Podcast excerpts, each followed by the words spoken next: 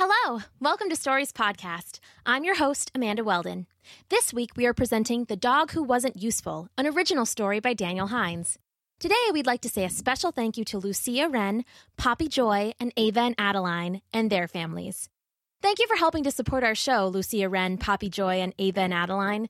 You are part of what makes it possible for us to continue to produce fun new stories for our listeners. If you would also like to support the show and receive a thank you in a future episode, please visit patreon.com slash stories to make a pledge, then send an email to Amanda at storiespodcast.com and tell us who we should thank. If each one of our listeners pledged just $1 a month, the Stories Podcast team would be able to produce two episodes a week. Stories Podcast is brought to you by Chase.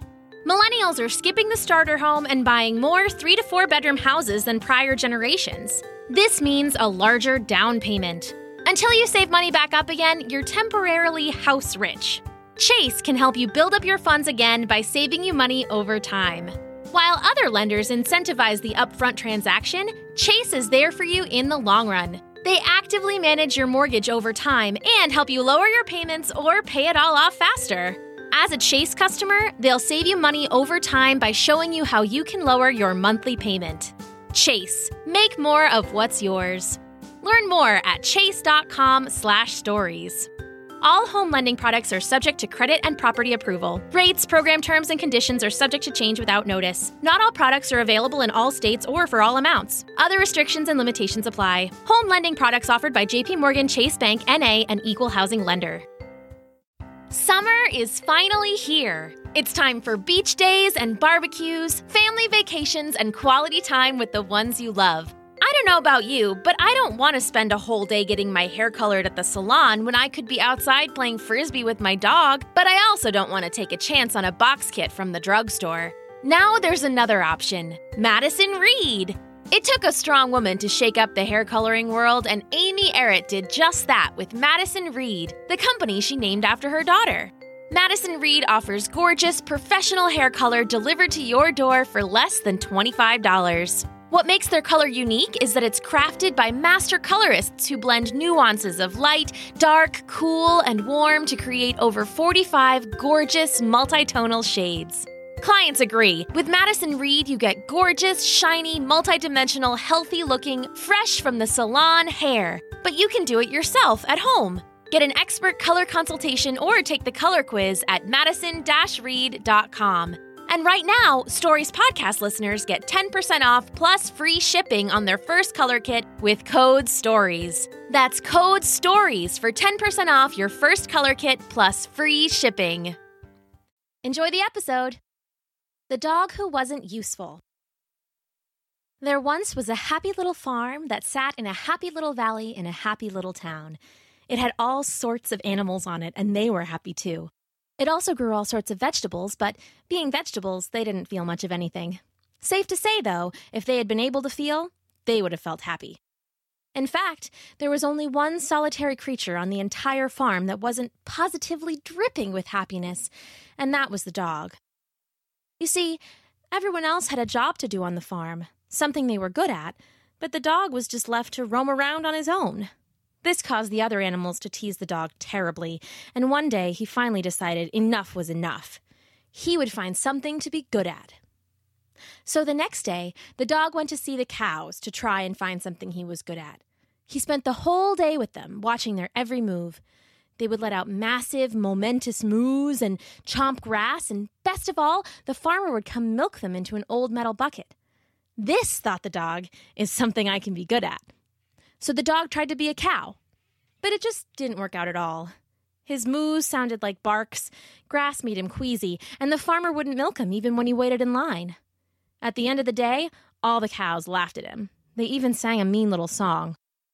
You don't moo moo, you don't give milk, it's clear you're just not useful. So the next day, the dog went to the sheep to try to find something he was good at. He spent the whole day with them, watching their every move. They would let out big, bellowing baas and chomp flowers, and best of all, the farmer would come and shear their soft wool coats into a big wooden bin. This, thought the dog, is something I can be good at. So the dog tried to be a sheep, but it just didn't work out at all. His baas sounded like arfs. Flowers were worse than grass, and the farmer wouldn't shear him even when he waited in line. At the end of the day, all the cows and sheep laughed at him together, singing their mean little song. You don't moo moo, you don't give milk, you don't grow wool that's soft as silk. It's clear you're just not useful. So the next day, the dog went to the chickens to try to find something he was good at. He spent the whole day with them, watching their every move. They would let out great, glorious bagocks and peck up seeds, and best of all, the farmer would come and take their eggs into a cozy wicker basket. This, thought the dog, is something I can be good at. So the dog tried to be a chicken. But it just didn't work out at all. His bagocks sounded like gruffs. His mouth was too big to pick up seeds, and the farmer wouldn't check him for eggs, even when he waited in line. At the end of the day, all the cows, sheep, and chicken laughed at him together, singing their mean little song. You don't moo moo, you don't give milk, you don't grow wool that's soft as silk, you don't bagok, you don't lay eggs, it's clear you're just not useful. So the next day, the dog went to the horses to try to find something he was good at. He spent the whole day with them, watching their every move. They would let out wide, wonderful whinnies and munch on oats, and best of all, the farmer would come and hop on their backs and go for rides. This, thought the dog, is something I can be good at.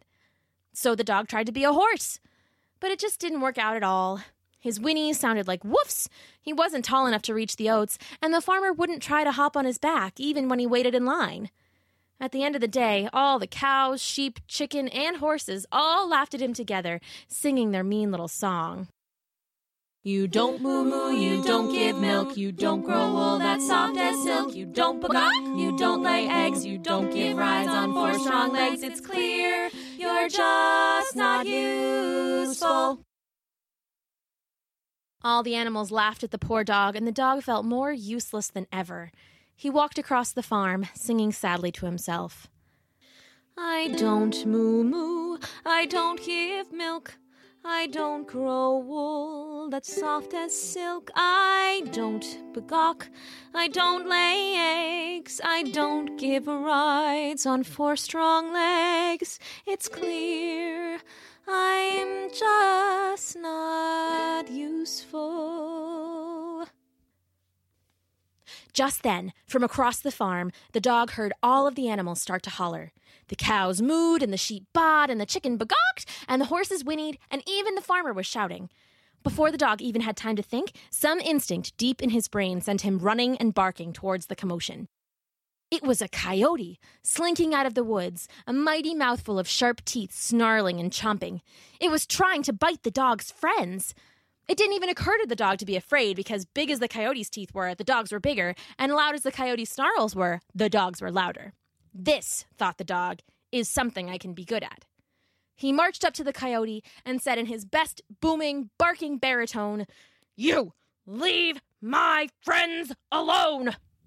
The coyote took one long look at the dog, who looked very impressive indeed, and then ran away into the woods, never to return. The other animals couldn't believe it. The dog they had thought so useless had saved them all. They started to sing again, only this time the song made the dog wag his tail with happiness. You don't give milk, but we don't care. You don't grow wool, that's only fair. You don't lay eggs, and that's okay. You don't need to give rides anyway. Your mighty bark can't be outdone. You're not afraid anyone. It's clear you're so useful. The animals all apologized to the dog, who had turned out to be very useful after all. And the dog was happy because he had finally found something he was good at. So, next time you feel like there's nothing you're good at, remember that no one is useless. You just can't judge a dog by how well he lays an egg. Find your purpose, and you'll find your happiness too. The end. Today's story, The Dog Who Wasn't Useful, was an original story written by Daniel Hines and performed by me, Amanda Weldon. If you would like to support the show and receive a thank you in a future episode, please visit patreon.com slash stories to make a pledge. Then send an email to Amanda at storiespodcast.com and tell us who we should thank. If each one of our listeners pledged just $1 a month, the Stories Podcast team would be able to produce two episodes a week. Thanks for listening.